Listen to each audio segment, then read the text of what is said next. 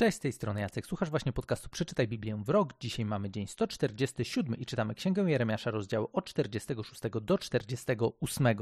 I w tych rozdziałach zaczyna się nam taka seria związana z sądem nad narodami.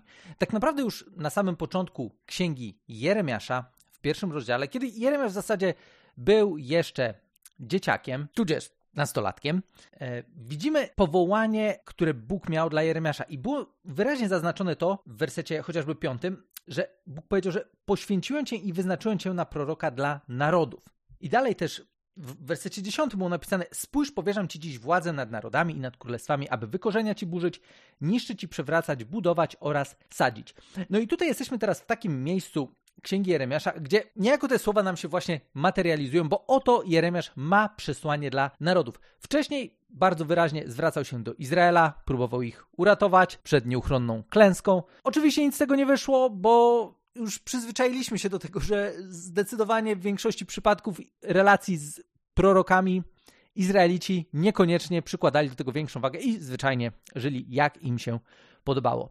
No i tutaj, kiedy w zasadzie historia związana z Izraelem nam się dopełniła, ta taka historia za czasów Jeremiasza, no bo w zasadzie Jeremiasz tak uczy nas gdzieś tam historia, tradycja, że, że umarł w Izraelu, mm, zabity podobno przez e, zresztą e, Izraelitów. Teraz jesteśmy w momencie, kiedy właśnie Jeremiasz jest w, jest w Egipcie, jest razem z tą częścią Izraelitów, którzy zostali po uprowadzeniu reszty do Babilonu, no i nie wiedzieli za bardzo, co ze sobą zrobić, o czym rozmawialiśmy też wczoraj. I w zasadzie to, o czym chciałbym, żebyśmy dzisiaj porozmawiali, niejako łączy się nam z tą wczorajszą historią, bo jakbyście wrócili sobie do wczorajszego odcinka, tego, kiedy ci pozostali Izraelici zostali w Jerozolimie, no i poszli do Jeremiasza prosić go o radę, żeby się dowiedział takiego, co, żeby się dowiedział, co takiego oni teraz mają zrobić, będąc w tej sytuacji, w której byli.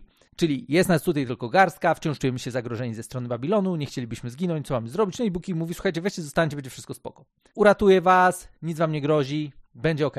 Nie idźcie do Egiptu. To jest jedno, co może wam nie wyjść. No i oni w zasadzie uciekają do Egiptu, być może pamiętacie, po to, żeby uciec od wojny. Oni chcą tak naprawdę uciec przed tym, czego się obawiali w swojej ziemi, czyli obawiali się tego, że znowu właśnie Babilon ich zaatakuje, że ich tam, nie wiem, pozabija i tak dalej, będą problemy. Będą problemy i będzie dalej wojna, będzie dalej walka, będzie krew, będzie cierpienie. Więc od tego chcieli uciec. No i stwierdzili, że uciekną do Egiptu. No i problem jest taki, że nie przewidzieli tego.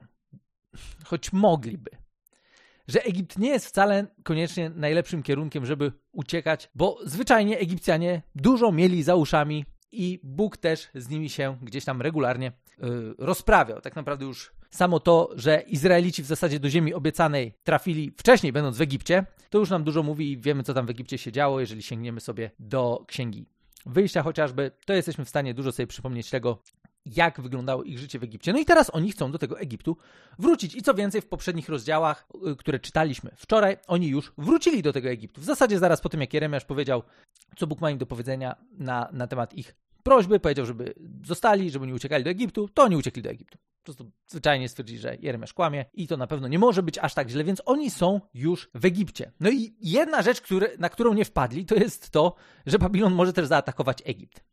I dzisiaj, w rozdziale 46, e, w wersetach od 26, tam przeczytam też kawałek dalej, e, od 25, przepraszam, e, czytamy takie słowa. Tak mówi Pan zastępów Bóg Izraela, oto ja nawiedzę Amona z No i Faraona, Egipt i jego bogów, jego królów i Faraona i tych, którzy mu zaufali. I wydam ich w ręce tych, którzy chcą pozbawić ich życia i w rękę Nebukadnesara, króla Babilonu i w rękę jego sług, ale potem Egipt będzie zamieszkały, jak za dawnych dni oświadcza Pan. No i chciałem przeczytać też dalej, bo wciąż jest nadzieja dla Izraela. Lecz ty nie bój się, mój sługo Jakubie, nie trwóż się Izraelu, bo oto ja ciebie wybawię, choćby z najdalszych stron, wybawię twoje potomstwo z ziemi jego niewoli i wróci Jakub, odzyska spokój i będzie bezpieczny. Nie będzie miał kto go straszyć. Ty się nie bój, mój sługo Jakubie, oświadcza Pan, gdyż ja jestem z tobą, położę kres tym narodom, wśród których cię rozproszyłem, ale ciebie nie zniszczę, za to będę cię karcił według zasad słuszności bez karcenia cię nie pozostawię. Więc widzimy tutaj to, że co ciekawe, Bóg wciąż w tak przychylny sposób zwraca się do Izraela. Zwraca się do tych ludzi, którzy jeszcze chwilę temu jego nie posłuchali. Jeszcze chwilę temu powiedzieli, że nie, to na pewno nie może być tak, że jest tak jak Jeremiasz powiedział, uciekamy do Egiptu. uciekli do Egiptu, nie przewidując w ogóle tego, czy nie być może w ogóle nie biorąc pod uwagę tego, że no właśnie Egipt też może być zagrożony. Egipt też może być takim miejscem, które wcale niekoniecznie jest najlepszym kierunkiem ucieczki. No i dlaczego o tym dzisiaj mówię? Często jest tak, że no zwyczajnie, jako ludzie nie jesteśmy w stanie gdzieś tam, wiecie, złapać właściwej perspektywy na naszą sytuację. Kiedy podejmujemy decyzję odnośnie tego, jaki gdzieś tam w życiu postawić kolejny krok. Czy to jest większa skala, czy mniejsza skala wyzwania, z którymi się mierzymy, to zawsze jest to, że my ostatecznie nie wiemy. No ostatecznie nie wiemy tak naprawdę, co się wydarzy, wiecie, nie wiemy, co się wydarzy dzisiaj po południu. Skąd mamy wiedzieć, co się wydarzy jutro? Nie mówiąc już o tygodniach, miesiącach i latach.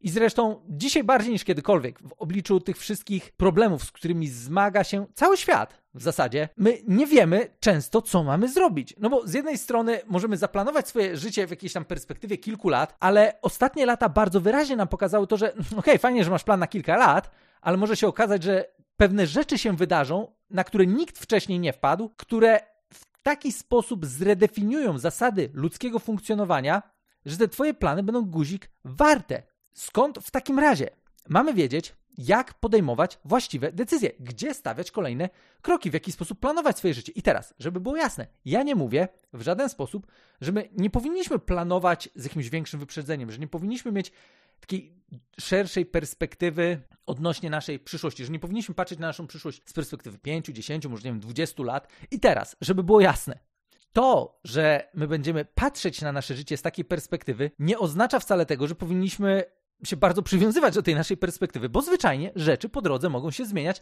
ale dobrze jest obrać pewien kierunek naszego życia, żebyśmy wiedzieli w ogóle dokąd zmierzamy. W przeciwnym razie możemy, wiecie, się tak bujać z dnia na dzień i w zasadzie, nie wiem, życie przecieka nam między palcami, zastanawiamy się, dlaczego, nie wiem, to nasze życie jest jakie jest, jakoś, nie wiem, nie czujemy za bardzo, żeby przez nasze życie Bóg czynił coś wyjątkowego, żeby nasze życie jakkolwiek miało jakąś większą wartość. Często właśnie dlatego, że po prostu się bujamy, nie patrząc na swoje życie z trochę szerszej perspektywy, nie mając obranego pewnego kierunku, który jednocześnie uwzględni to, że no może coś po drodze będzie trzeba zmienić. Ale kiedy mamy obrany kierunek, to dużo łatwiej jest nam w tym kierunku zmierzać. Niemniej jednak, podejmując decyzję odnośnie tego, w jaki sposób wykonać najbliższy ruch, patrząc na nasze życie właśnie z tej szerszej perspektywy, my wciąż mamy jedno bardzo cenne narzędzie, odnośnie tego, jak rozeznawać kierunek, w którym powinniśmy iść.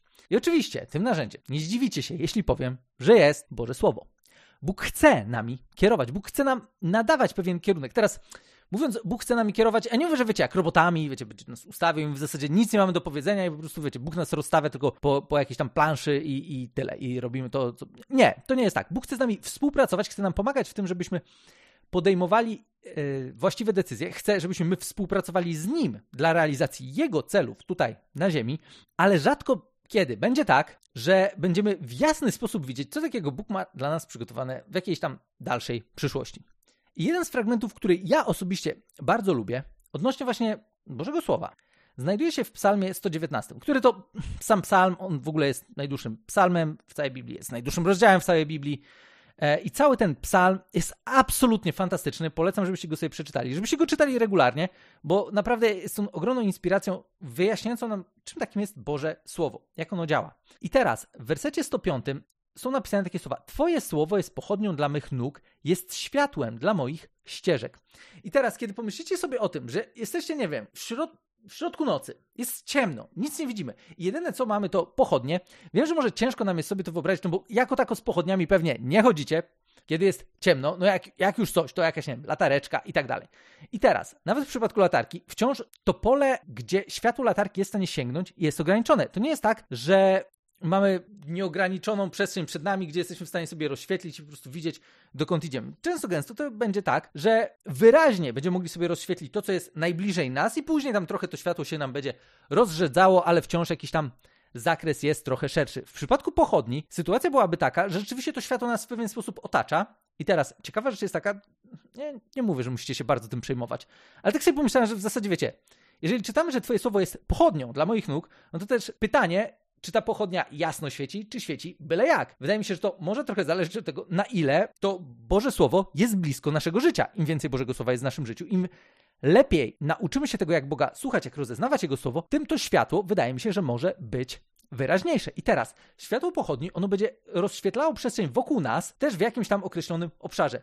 I powiem tak, no nie chodziłem z pochodnią nigdzie gdzieś tam po nocy, ale wydaje mi się, że ten zakres nie będzie jakoś tam szczególnie daleki i on na pewno nie będzie taki do kontrolowania, jak to by było w przypadku, nie wiem, chociażby latarki, tak? Jaka z tego jest lekcja? Bardzo ważna, mianowicie Bóg zazwyczaj będzie nam pokazywał, gdzie stawiać kolejny krok, ale niekoniecznie przez swoje słowo pokaże nam bardzo, bardzo daleko jakąś dalszą perspektywę. I teraz nie mówię, że to nie może się wydarzyć, nie mówię, że Bóg w pewien sposób może nie chcieć nam objawić tego, co gdzieś tam w dalszej perspektywie jest przed nami. Niemniej jednak często właśnie w takich sytuacjach, kiedy zastanawiamy się, co takiego powinniśmy ze sobą zrobić, tak jak to też miało miejsce w przypadku Izraelitów, którzy pozostali w Jerozolimie, to dobrze, żebyśmy słuchali tego, co Bóg ma nam do powiedzenia na najbliższy kolejny krok, bo Bóg im tam wyraźnie powiedział, słuchajcie, zostańcie, będzie ok. I oni wyobrażali sobie tą przyszłość, która może ich spotkać, jeśli zostaną. I pomimo Bożego zapewnienia, że słuchajcie, nic złego wam się nie stanie, to oni gdzieś dopisywali sobie do tego historię, co takiego złego może im się wydarzyć, jednocześnie wyobrażając sobie, że w tej alternatywnej wersji im się absolutnie nic nie stanie, no bo jak może im się coś stać w Egipcie, skoro to, nie wiem, jest tak daleko i przecież nikt im tam nie będzie podskakiwał, Egipcjanom. No okazuje się, że było to całkowicie błędne założenie. I teraz, bardzo często my właśnie będziemy stawać przed takimi wyborami, ok, co powinienem zrobić? Jeżeli zostanę e, w danym miejscu, jeżeli podejmę taką, a nie inną decyzję, to Możemy sobie wyobrazić często jakiś tam scenariusz odnośnie tego, co takiego może się wydarzyć, ale najlepiej by było, gdybyśmy te nasze decyzje opierali o to, co wierzymy, że jest rzeczą, do której Bóg nas prowadzi. I teraz, ja rozumiem, że to czasami będzie tak, że my możemy zwyczajnie podjąć złą decyzję, skręcić w złą stronę, jakby nic złego się nie dzieje, okej. Okay. GPS nam, wiecie, robi nową kalkulację trasy, wyznaczy nową i tyle. No i po prostu dalej zmierzamy w stronę naszego celu. Więc ja nie byłbym taki, wiecie, fanatyczny odnośnie tego, że ojejku, bo jeszcze, nie wiem, e, pójdę w złym kierunku, w sensie, nie wiem, podejmę złą decyzję. No, lepiej podjąć kiepską decyzję, to znaczy zakładając, że ona totalnie nie będzie jakaś tam dramatyczna, niż po prostu nie podejmować żadnej decyzji, tak czy jak jakąś decyzję będziemy podejmować w każdej sytuacji. I teraz, kiedy podejmując decyzję w naszym życiu, szukamy Bożego Słowa, staramy się być Jego blisko,